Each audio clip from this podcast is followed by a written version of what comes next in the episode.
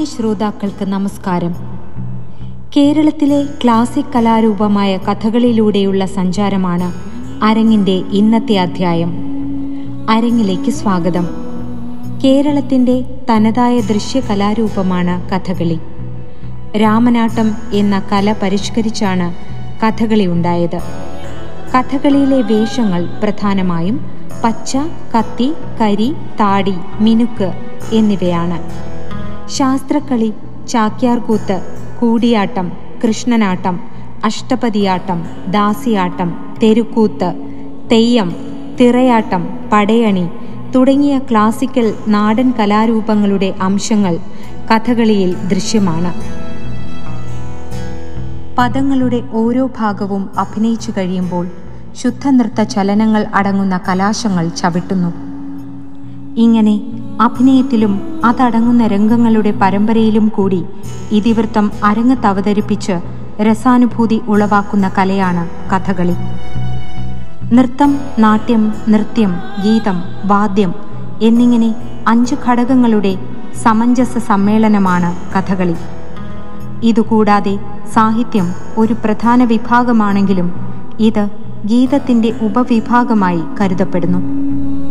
കളി തുടങ്ങുന്നതിനു മുമ്പ് മദ്ദളകേളി വന്ദനശ്ലോകം തോടയം മേളപ്പദം തുടങ്ങിയ പ്രാരംഭ ചടങ്ങുകളുണ്ട്.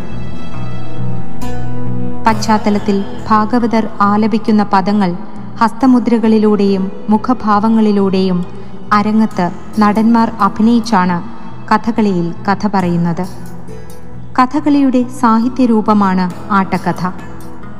രാമനാട്ട കർത്താവായ കൊട്ടാരക്കര തമ്പുരാനെയാണ് ആട്ടക്കഥാ സാഹിത്യത്തിന്റെ ഉപജ്ഞാതാവായി കണക്കാക്കുന്നത്. ജയദേവരുടെ ഗീതഗോവിന്ദത്തിന്റെ മാതൃക പിന്തുടരുന്ന സംസ്കൃത നാടകങ്ങളിൽ നിന്നും വ്യത്യസ്തമായി ഹൃദ്യമായ പദാവലികളും ശ്രുതിമധുരമായ സംഗീതവും ആട്ടക്കഥകളിൽ പ്രകടമാണ്. പദങ്ങളായും ശ്ലോകങ്ങളായുമാണ് ആട്ടക്കഥ രചിക്കുന്നത്. ആട്ടക്കഥകളിലെ പദങ്ങളാണ് കഥകളിയിൽ പാടി അഭിനയിക്കപ്പെടുന്നത്.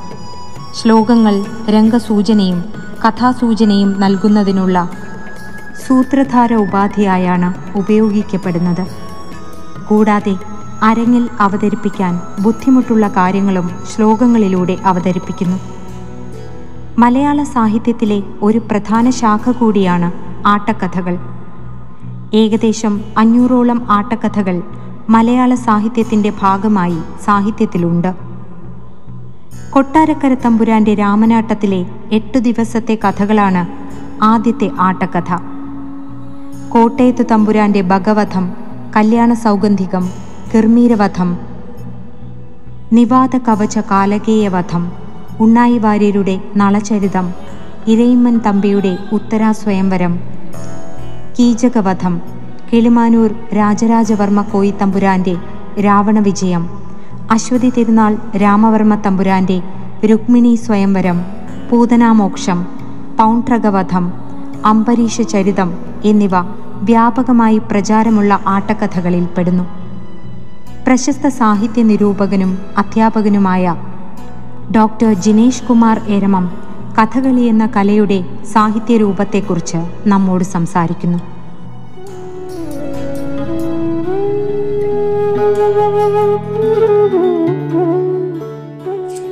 നമസ്കാരം.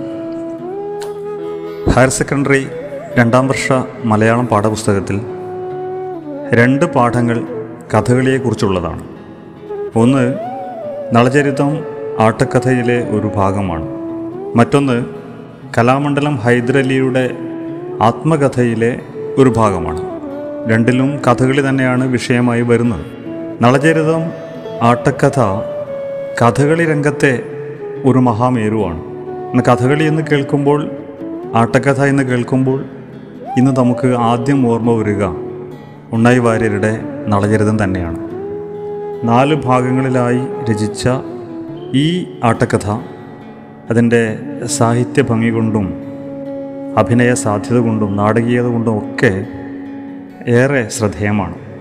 ഇതിനെക്കുറിച്ച് അന്വേഷിച്ചു പോകുമ്പോഴാണ് രസകരമായ ചില വസ്തുതകളിൽ എത്തിച്ചേർന്നത്. കഥകളിയിൽ വളരെ പ്രധാനപ്പെട്ട ഒന്നാണ് അതിന്റെ വരികൾ. കഥകളി പദം അതിന്റെ പാട്ട് എന്നത് അതിന്റെ സംഭാഷണത്തിന് പകരം ഉപയോഗിക്കുന്ന ഒന്നാണല്ലോ. നളചരിതം എന്നത് പതിനെട്ടാം നൂറ്റാണ്ട് രചിക്കപ്പെട്ട കൃതിയാണ്. പതിനേഴാം നൂറ്റാണ്ടിലാണ് ശരിക്കും കഥകളി ഉണ്ടാവുന്നത്. കൊട്ടാരക്കര തമ്പുരാനാണ് കഥകളിക്ക് രൂപകൽപ്പന ചെയ്തത് എന്നാണല്ലോ നാം മനസ്സിലാക്കിയത്. രാമനാട്ടത്തെയാണ് അദ്ദേഹം പരിഷ്കരിച്ച് കഥകളിയാക്കി മാറ്റിയത്. അതിനു മുമ്പ് പാടുന്ന ആളുകൾ തന്നെയായിരുന്നു അഭിനയിച്ചിരുന്നത്. അല്ലെങ്കിൽ അഭിനയിക്കുന്നവർ തന്നെയാണ് പാടിയിരുന്നത്. പിന്നണിക്കാർ എന്നൊരു ഏർപ്പാട് ആദ്യകാലത്ത് ഉണ്ടായിരുന്നില്ല. പിൽക്കാലത്താണ് അത് മാറിയിട്ട് പാടാൻ ആളുകൾ വേറെ അഭിനയിക്കാൻ ആളുകൾ വേറെ എന്ന നിലയിലെത്തിയത്. ഇന്ന് കഥകളിയിൽ ഏറ്റവും വിഖ്യാതമായ നളചരിതത്തിന് പക്ഷേ അത് ഉണ്ടായ കാലത്ത് വലിയ സ്ഥാനമൊന്നും ലഭിച്ചിരുന്നില്ല എന്നുള്ളതാണ്. ആ നൂറ്റാണ്ടിൽ അതായത് പതിനെട്ടാം നൂറ്റാണ്ടിൽ വളരെ കുറച്ച് വേദികളിൽ മാത്രമേ അത് അവതരിപ്പിച്ചിരുന്നുള്ളൂ. ചരിത്രം പറയുന്നത് തിരുവനന്തപുരം പത്മനാഭസ്വാമി ക്ഷേത്രത്തിൽ ഒറ്റത്തവണ മാത്രമേ അത് അവതരിപ്പിച്ചിരുന്നുള്ളൂ എന്നുള്ളതാണ്. അത് ആയിരത്തി എഴുന്നൂറ്റി അമ്പത്തി രണ്ടിലാണ് അതും അതിലെ രണ്ടാം ദിവസം മാത്രം. എന്തുകൊണ്ടാണ് ഇത്രയും പ്രധാനപ്പെട്ട ഒരു കൃതി അക്കാലത്തെ ആളുകൾക്ക് വേണ്ടത്ര ഇഷ്ടപ്പെടാതെ പോയത്. അതിന്റെ ഉത്തരം കാലത്തിന് മുമ്പേ പിറന്ന ആട്ടക്കഥയാണ് നളചരിതം എന്നുള്ളത് കാരണം ഏതൊരു കലാസൃഷ്ടിയിലും കാലം പ്രവർത്തിക്കും ചരിത്രം പ്രവർത്തിക്കും. ആ കാലത്തെ സാമൂഹിക വ്യവസ്ഥയുടെ സ്വാധീനം കാണാൻ പറ്റും. നളചരിതം ആട്ടക്കഥ ഉണ്ടായ കാലം എന്നത് നാടുവാഴി കാലമാണ് ഫ്യൂഡൽ കാലം നമ്മൾ വിളിക്കുമല്ലോ. രാജാക്കന്മാർ ജന്മിമാരും ഒക്കെയാണ് നാട് ഭരിക്കുന്നത്. ആ കാലത്തിന്റെ ഒരു സവിശേഷത നിരന്തര യുദ്ധങ്ങളാണ്. നാട്ടു രാജാക്കന്മാർ തമ്മിലുള്ള യുദ്ധം ജന്മിമാർ തമ്മിലുള്ള യുദ്ധം ഇങ്ങനെ യുദ്ധത്തിന്റെ കാലമാണ്. അന്ന് ആളുകൾ പറ്റമായിട്ടാണ് ജീവിച്ചിരുന്നത്. വലിയ കുടുംബങ്ങൾ കൂട്ടുകുടുംബങ്ങൾ നമുക്കറിയാം. അതുകൊണ്ട് തന്നെ വ്യക്തികൾക്ക് സ്വന്തമായ കാര്യങ്ങൾ കുറവായിരുന്നു. വ്യക്തിത്വം കുറവായിരുന്നു. അതുപോലെ അവനവന്റെ കാര്യത്തെക്കുറിച്ച് വലിയ താല്പര്യം ഉണ്ടായിരുന്നില്ല എല്ലാം കൂട്ടായ്മയോടെയാണ് ചെയ്തിരുന്നത്. വ്യക്തിപരമായ ദുഃഖങ്ങളും സങ്കടങ്ങളും ഒന്നും ആരും പരിഗണിച്ചിരുന്നില്ല. അപ്പോൾ ഇങ്ങനെ വ്യക്തികൾക്ക് വലിയ പ്രാധാന്യം ഇല്ലാതിരുന്ന പറ്റങ്ങൾക്ക് മാത്രം സ്ഥാനമുണ്ടായിരുന്ന ഒരു സാമൂഹ്യ വ്യവസ്ഥയായിരുന്നു ഈ നാടുവഴിത്തം. മാത്രമല്ല അന്ന് കഥകളി രംഗത്ത് അവതരിപ്പിച്ചിരുന്നത് ഇന്നത്തെ പോലെ കഥകളി നടന്മാരായിരുന്നില്ല. ഇന്ന് ഒരാൾ കഥകളെ അവതരിപ്പിക്കണമെങ്കിൽ വർഷങ്ങളോളം പരിശീലനം നേടണം. മാത്രമല്ല അഭിനയശേഷി ഉണ്ടാവണം നല്ല ഭാവാഭിനയം ഉണ്ടാവണം. അങ്ങനെ മുദ്രകൾ നന്നായി അവതരിപ്പിക്കാൻ പറ്റണം. അങ്ങനെയുള്ള ഒരുപാട് നിർബന്ധങ്ങൾ ഉണ്ടല്ലോ. പക്ഷേ പഴയകാലത്ത് കഥകളി അവതരിപ്പിച്ചിരുന്നത് കളരിപ്പയറ്റ് കലാകാരന്മാരാണ്. അല്ലെങ്കിൽ യുദ്ധ ഭടന്മാരാണ്. യുദ്ധത്തിൽ പങ്കെടുത്ത് നന്നായി ശാരീരിക വഴക്കമൊക്കെ പ്രകടിപ്പിച്ചിരുന്ന ആളുകൾ. അപ്പോൾ അവരെയാണ് കഥകളിയിലേക്ക് പൊതുവെ കൊണ്ടുവന്നിരുന്നത്. അതിൽ ചില ആളുകൾ നല്ല അഭിനയശേഷിയുള്ളവരായിരിക്കാം പക്ഷെ പൊതുവെ അവർക്ക് യുദ്ധം ചെയ്യാൻ മാത്രമേ അറിഞ്ഞിരുന്നുള്ളൂ. അപ്പോൾ ഭാവാഭിനയത്തിനൊന്നും വലിയ പ്രാധാന്യം ഉണ്ടായിരുന്നില്ല. അല്ലെങ്കിൽ മനുഷ്യ മനസ്സിലെ സംഘർഷങ്ങൾക്ക് അല്ല പ്രാധാന്യം ഉണ്ടായിരുന്നത് പുറത്തുള്ള സംഘർഷമാണ് യുദ്ധത്തിന്റെ കാലമാണല്ലോ. അതുകൊണ്ട് തന്നെ അക്കാലത്ത് ആളുകൾ ഇഷ്ടപ്പെട്ടിരുന്നത് യുദ്ധവുമായി ബന്ധപ്പെട്ട കഥകളിയാണ് കൂടുതലും. കഥകളി അന്ന് കണ്ടിരുന്നത് തന്നെ ചെറിയൊരു വിഭാഗം ആളുകളാണ്. ഒരു വരേണ്യ വിഭാഗക്കാരാണ്. സാധാരണക്കാർക്ക് പ്രാപ്യമായ ഒന്നായിരുന്നില്ല അന്ന് കഥകളി. ഈ പ്രേക്ഷകരാകട്ടെ യുദ്ധത്തെ ഇഷ്ടപ്പെട്ടിരുന്ന ആളുകളാണ്. അതുകൊണ്ട് അരങ്ങത്ത് വന്ന് അലറി വിളിക്കുക ഏറ്റുമുട്ടൽ നടത്തുക അതൊക്കെയാണ് അവർക്ക് ഏറ്റവും ഇഷ്ടമുണ്ടായിരുന്ന കാര്യം. അതിന് പറ്റുന്ന കഥകളിയാണ് അന്ന് അവരിഷ്ടപ്പെട്ടിരുന്നത് പ്രോത്സാഹിപ്പിച്ചിരുന്നത്. നളയുദ്ധത്തിൽ പക്ഷേ ബാഹ്യമായ സംഘർഷം കുറവാണ്. ഒരു യുദ്ധമോ ഒരു വധമോ ഒന്നും അതിൽ കാണാൻ പറ്റില്ല. ആകെയുള്ളത് ഒന്ന് രണ്ട് സ്ഥലത്ത് മാത്രമാണ്. ഒന്ന് അതിൽ കലി രംഗത്ത് വരുന്ന ഒരു ഭാഗം കലിയുടെ അലർച്ചയുണ്ട്. മറ്റൊന്ന് കാട്ടാളൻ രംഗത്ത് വരുന്ന ഭാഗം. രണ്ട് സ്ഥലത്ത് മാത്രമാണ് ഒരു യുദ്ധത്തിന്റെ ഒരു അന്തരീക്ഷം നാമമാത്രമായെങ്കിലും ഉണ്ടാക്കാൻ പറ്റുന്നത്. മറ്റെല്ലായിടത്തും ആത്മസംഘർഷമാണ്. മനസ്സിനുള്ളിലെ സംഘർഷമാണ്. കഥാപാത്രങ്ങൾക്ക് മനസ്സിൽ ഉണ്ടാവുന്ന പ്രശ്നങ്ങളാണ്. അത് സത്യത്തിൽ പുതിയ കാലത്തിന്റെ ഒരു സവിശേഷതയാണ്. ആത്മസംഘർഷം എന്ന് പറയുന്നത്. മനസ്സിന്റെ അകത്ത് സംഘർഷം നടക്കുക. കാരണം നിലനിൽക്കുന്ന സാമൂഹിക വ്യവസ്ഥയിൽ നമുക്ക് ഒരുപാട് പ്രശ്നങ്ങളുണ്ടാവും. ഇപ്പം നമുക്ക് അത് ആരോടും പറയാൻ പറ്റാത്തൊരു സാഹചര്യം. അപ്പോൾ ഉള്ളിലാണ് സംഘർഷം ഉണ്ടാകുന്നത് ഇത്തരത്തിലുള്ള ആത്മസംഘർഷങ്ങൾ പുതിയ കാലത്തിന്റെ പ്രത്യേകതയാണ്. ഇപ്പം നമ്മുടെ കവിതയിലൊക്കെ കാൽപ്പനികത എന്ന പ്രസ്ഥാനം വ്യക്തികളുടെ സംഘർഷത്തിന്റെ ആവിഷ്കാരമായിട്ടാണല്ലോ വരുന്നത്. അപ്പോൾ പഴയ കാലത്ത് അങ്ങനെ വ്യക്തികളുടെ സംഘർഷങ്ങളൊന്നും കവിതയിൽ അവതരിപ്പിക്കാറില്ല. എന്തെങ്കിലും പുരാണ കഥകളൊക്കെയാണ് അവതരിപ്പിക്കുക. അപ്പം ഇങ്ങനെയുള്ള ഈ ആത്മസംഘർഷം കഥാപാത്രങ്ങളിൽ നാടകീയമായി പറയുന്ന കാര്യങ്ങൾ അപ്പോൾ ഇത്തരം കാര്യങ്ങളൊക്കെയാണ് കൂടുതലായും നളചരിതത്തിൽ വന്നത്. അതുകൊണ്ടാണ് പറയുന്നത് അത് കാലത്തിന് മുമ്പേ പിറന്ന ഒന്നാണ്. അതുകൊണ്ട് പഴയ കാലത്ത് അതിന് വേണ്ടത്ര പ്രാധാന്യം കിട്ടിയില്ല. കാലം മാറി ഫ്യൂഡൽ കാലമൊക്കെ അവസാനിച്ച് മുതലാളിത്ത കാലത്തേക്ക് നമ്മൾ എത്തി നേരത്തെ പറഞ്ഞതുപോലെയുള്ള ആത്മസംഘർഷങ്ങൾക്ക് പ്രാധാന്യം ലഭിക്കാൻ തുടങ്ങി. അപ്പോൾ അങ്ങനെ ആത്മസംഘർഷ പ്രധാനമായ അല്ലെങ്കിൽ മാനസിക ഭാവങ്ങൾക്ക് കൂടുതൽ പ്രാധാന്യമുള്ള നളചരിതം കൂടുതൽ ശ്രദ്ധ നേടാൻ തുടങ്ങി. ഇനി നളചരിതവും കലാമണ്ഡൽ ഹൈദരലിയും തമ്മിലുള്ള ബന്ധം എന്താണ്? കലാമണ്ഡൽ ഹൈദരലി ഏറ്റവും അധികം ആത്മസംഘർഷം അനുഭവിച്ച ഒരാളാണ്. മറ്റൊരു മതക്കാരനായി എന്നുള്ള കാരണത്താൽ കഥകളി അരങ്ങിൽ അദ്ദേഹത്തിന് പലപ്പോഴും അവസരം നിഷേധിക്കപ്പെട്ടിട്ടുണ്ട്. പല ക്ഷേത്രങ്ങളിലും അദ്ദേഹത്തെ തഴഞ്ഞിട്ടുണ്ട്. ഇങ്ങനെ വളരെ ആത്മസംഘർഷം അദ്ദേഹം അനുഭവിച്ചത് കർണശബദമാണ് അദ്ദേഹത്തിന് ഏറ്റവും ഇഷ്ടപ്പെട്ട ഒരു ആട്ടക്കഥ തന്നെ. കർണശബദത്തിൽ കർണന്റെ ആ ജന്മത്തിന്റെ പേരിലുള്ള ഒരു അവസ്ഥയുണ്ടല്ലോ. എല്ലാവരും ആട്ടിയകറ്റുന്ന അവസ്ഥ.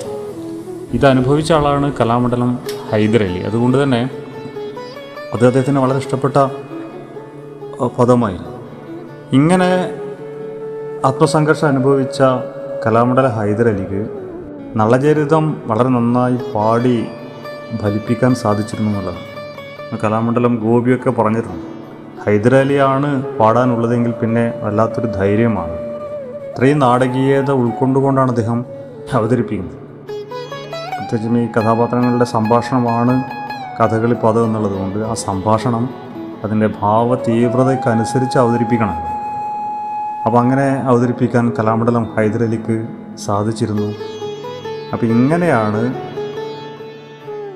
നളചരിതം ആട്ടക്കഥ കുറേ കൂടി ശ്രദ്ധേയമായത്. ഹൈദരലിയുടെ ആലാപനത്തിലൂടെയാണ്. അപ്പം ഇങ്ങനെ കഥകളി എന്ന കലാരൂപത്തെക്കുറിച്ച് അതിൽ പ്രവർത്തിക്കുന്ന കലാകാരന്മാരെക്കുറിച്ചൊക്കെ അന്വേഷിച്ച് പോകുമ്പോൾ ഒരുപാട് കൗതുകരമായ വസ്തുതകൾ പുറത്തു വരുന്നുണ്ട് എന്ന് കാണാം. യാമി യാമി ഭൈമേ കാമിതം. യാമി യാമി കാമിതം.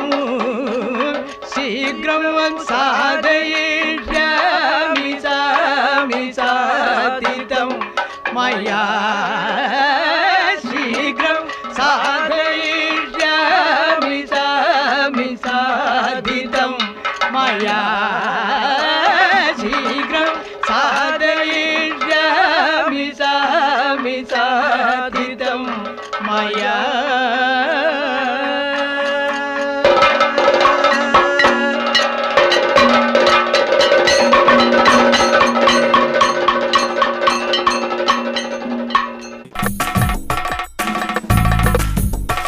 അരങ്ങ് ഇടവേളയ്ക്ക് ശേഷം തുടരും.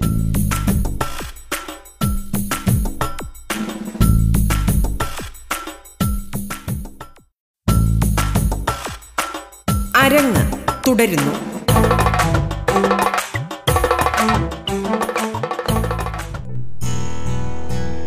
ഗീതഗോവിന്ദാഭിനയത്തിന്റെ പ്രേരണയിൽ നിന്നും ഉടലെടുത്ത ഒരു വിനോദമാണ് കൃഷ്ണനാട്ടം. അന്ന് വടക്കൻ ദിക്കുകളിൽ പ്രചാരത്തിലിരുന്ന അഷ്ടപതിയാട്ടത്തിന്റെയും അതിന്റെ ചുവടുപിടിച്ച് സൃഷ്ടിക്കപ്പെട്ട കൃഷ്ണനാട്ടത്തിന്റെയും രീതിയിലാണ് തമ്പുരാൻ രാമനാട്ടം രചിച്ചത്. ആയിരത്തി അഞ്ഞൂറ്റി അൻപത്തി അഞ്ചിനും ആയിരത്തി അറുന്നൂറ്റി അഞ്ചിനും ഇടയിലാണ് രാമനാട്ടം രചിച്ചത് എന്നാണ് പറയപ്പെടുന്നത്. കൊട്ടാരക്കര തമ്പുരാൻ എട്ട് ദിവസത്തെ കഥയാക്കി വിഭജിച്ച് നിർമ്മിച്ച രാമനാട്ടമാണ് പിൽക്കാലത്ത് കഥകളിയായി പരിണമിച്ചത്. കഥകളി വേഷത്തെ പരിഷ്കരിക്കുകയും ചെണ്ട പ്രചാരത്തിൽ വരുത്തുകയും ചെയ്തത് വെട്ടത്തുനാട്ട് രാജാവായിരുന്നു. പാട്ടിനായി പ്രത്യേകം ആളെ നിർത്തുന്ന രീതിയും വർണഭംഗിയുള്ള കിരീടങ്ങളും കടുത്ത നിറത്തിലുള്ള കുപ്പായങ്ങളും പല വർണങ്ങളും ഉപയോഗിച്ചുള്ള മുഖത്തെഴുത്തുമെല്ലാം വെട്ടത്തു രാജാവിന്റെ സംഭാവനയാണ്. ഇതിനെ വെട്ടത്തുനാടൻ എന്നാണ് വിളിക്കുന്നത്. എത്യോപ്യയിലെ പരമ്പരാഗത വേഷമാണ് ഇതിനു പ്രചോദനമായിട്ടുള്ളത്. വെട്ടത്തു രാജാവിനെ കഥകളി പരിഷ്കരണത്തിൽ സഹായിച്ചത് കഥകളി പ്രേമിയായിരുന്ന ശങ്കരൻ നായരായിരുന്നു. രാമായണ കഥയെ ഒൻപത് ഭാഗങ്ങളാക്കി ഭാഗിച്ച് എട്ടു ദിവസം കൊണ്ടായിരുന്നു ആദ്യകാല അവതരണം.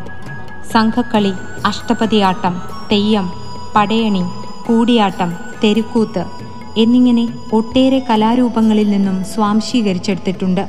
കോഴിക്കോട്ടെ മാനവേദൻ രാജാവ് എട്ടു ദിവസത്തെ കഥയായ കൃഷ്ണനാട്ടം നിർമ്മിച്ചതറിഞ്ഞ് കൊട്ടാരക്കര തമ്പുരാൻ കൃഷ്ണനാട്ടം കളിക്കുവാൻ കലാകാരന്മാരെ അയച്ചു തരണമെന്നാവശ്യപ്പെട്ടെന്നും മാനവേദൻ തെക്കുള്ളവർക്ക് കൃഷ്ണനാട്ടം കണ്ടു രസിക്കാനുള്ള കഴിവില്ലെന്ന് പറഞ്ഞ് അത് നിരസിച്ചെന്നും ഇതിൽ വാശി തോന്നിയിട്ടാണ് കൊട്ടാരക്കര തമ്പുരാൻ രാമനാട്ടം നിർമ്മിച്ചത് എന്നും ഒരു ഐതിഹ്യമുണ്ട്. രാമനാട്ടത്തിന്റെ അപരിഷ്കൃത അവതരണ രീതികൾക്ക് മാറ്റം സംഭവിച്ചത് കല്ലടിക്കോടൻ കപ്ലിങ്ങാടൻ വെട്ടത്തുനാടൻ എന്നീ പരിഷ്കൃത സമ്പ്രദായങ്ങളിലൂടെയാണ്. അഭിനേതാവ് തന്നെ ഗാനം ചൊല്ലിയാടുന്ന രാമനാട്ട രീതിക്ക് മാറ്റം വരുത്തി. പിന്നണിയിൽ ഗായകരുടെ പാട്ടിനനുസരിച്ച് നടൻ അഭിനയിക്കുന്ന രീതി കൊണ്ടുവന്നത് വെട്ടത്തുനാടൻ സമ്പ്രദായമാണ്. ആട്ടത്തിന് ചിട്ടകൾ ഏർപ്പെടുത്തിയതും കൈമുദ്രകൾ പരിഷ്കരിച്ചതും കല്ലടിക്കോടൻ സമ്പ്രദായമാണ്.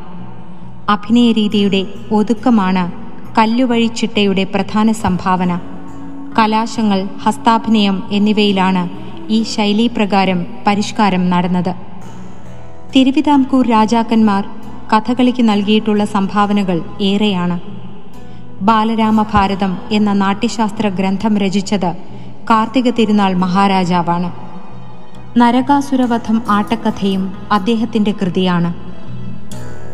കാർത്തിക തിരുനാളിന്റെ സഹോദരനായ അശ്വതി തിരുനാളിന്റെ കൃതികളാണ് രുക്മിണി സ്വയംവരം അംബരീഷ ചരിതം പൂതനാമോഷം പൗണ്ട്രകവധം എന്നീ ആട്ടക്കഥകൾ. കാർത്തിക തിരുനാളിന്റെ സദസ്സിൽപ്പെട്ട ഉണ്ണായി വാര്യർ നളചരിതം ആട്ടക്കഥ രചിച്ചു. അശ്വതി തിരുനാളിന്റെ പിതാവ് കിളിമാനൂർ കോയി തമ്പുരാൻ കംസവധം എഴുതി. രാവണവിജയം ആട്ടക്കഥയുടെ കർത്താവ് വിദ്വാൻ കിളിമാനൂർ കോയി തമ്പുരാനാണ്. കീചകവധം ഉത്തര സ്വയംവരം ദക്ഷയാഗം എന്നീ ആട്ടക്കഥകളുടെ കർത്താവായ ഇരയിമ്മൻ തമ്പിയും രാജകൊട്ടാരത്തിലെ ചർച്ചക്കാരനായിരുന്നു. മാധവ ജയ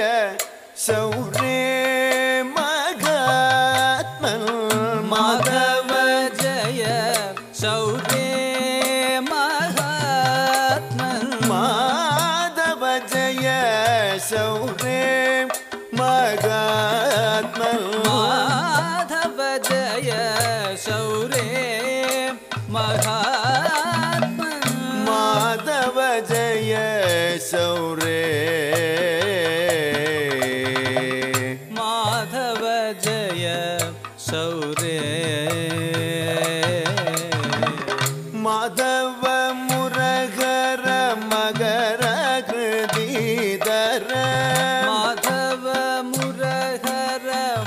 ஈஸ்வராகிருதி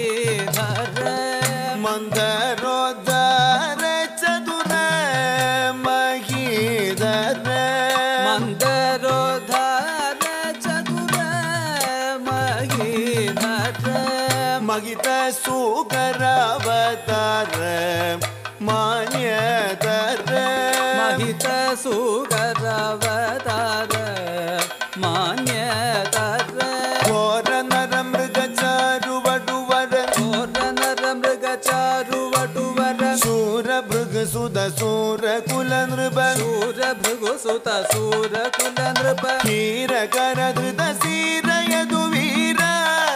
ಕಲ್ಪಿಸು ಶರೀರ ಹೀರ ಕರ ಧೃತ ಸೀರಯದು ವೀರ. ಕಲ್ಪಿಸು ಶರೀರ. ಘೋರ ನರ ಮೃದ ಚಾರು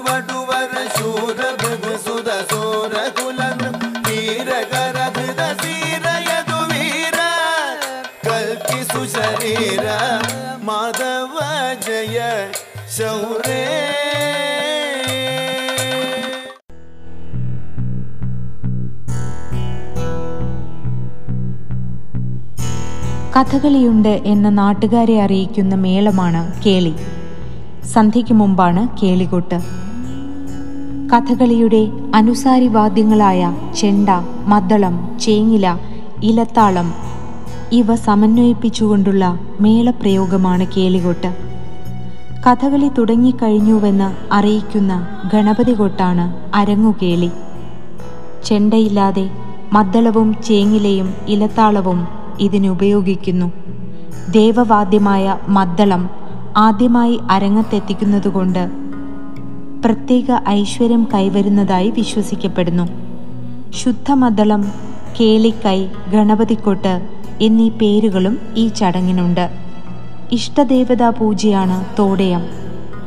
കുട്ടിത്തരം വേഷക്കാർ തിരശീലയ്ക്ക് പുറകിൽ നിന്നു നടത്തുന്ന സ്തുതിപരമായ നൃത്തമാണ് തോടയം. വളരെ ലഘുവായ അണിയറ മാത്രമേ ഈ വേഷക്കാർക്കുണ്ടാവൂ.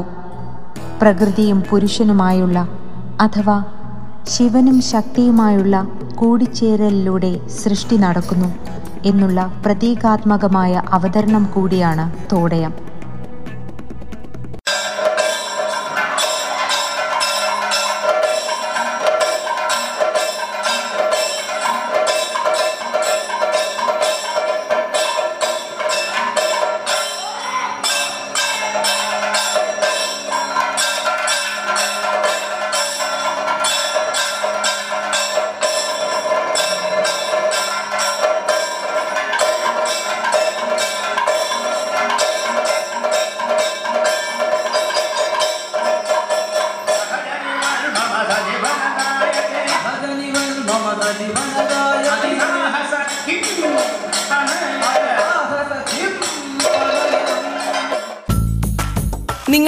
കേട്ടത് അരങ്ങ്.